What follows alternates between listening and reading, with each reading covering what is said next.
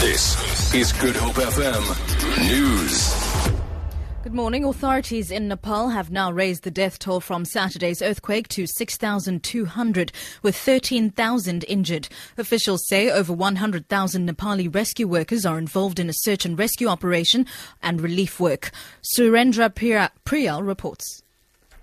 Especially the northern parts of Nepal are mostly affected, especially the central and western parts.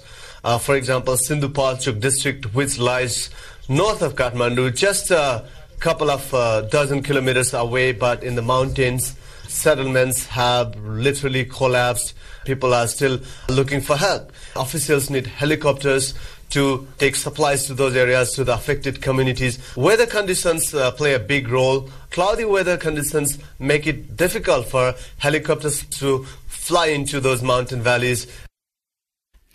Controversy surrounds Workers' Day today, with rival marches being held in Durban by COSATU and by a group of unions at loggerheads with the Labour Federation. The eThekwini Metro tried to stop the NUMSA demonstration over safety concerns, given that President Jacob Zuma is set to march with COSATU, but the High Court has ruled that the police are responsible for the president's safety. Meanwhile, the FW de Klerk Foundation's Dave Stewart says there's nothing to commemorate on Workers' Day because fractious trade unions have caused considerable damage to the economy. Megan Flemett reports. Stewart says South Africa has one of the highest strike rates in the world and they are amongst the most violent. He says between 2006 and 2011, an average of 507 working days were lost due to various strikes. Stewart says the platinum strike in the first half of last year cost 23 billion rand.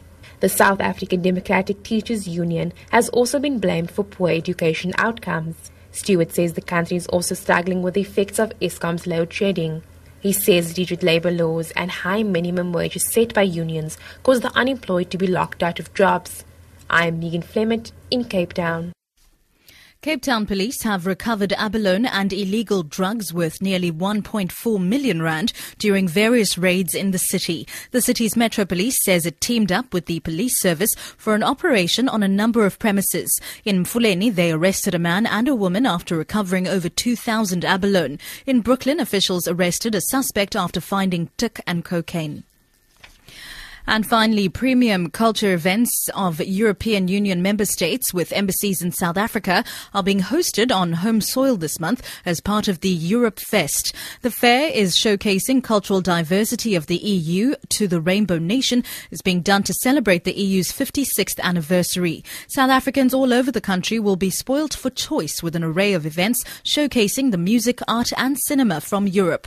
Some of the highlights of the program are performances by Portuguese musician Luis Luisa Sobral and Spanish artist Joana Serrat, the Latvian opera concert and exhibition on Czech medieval priest Jan Hus, the Fiesta St- Strings and German DJs Schlachthof Bronx, as well as the world-renowned European Film Festival. For Good Hope FM News, I'm Sibs Matiela.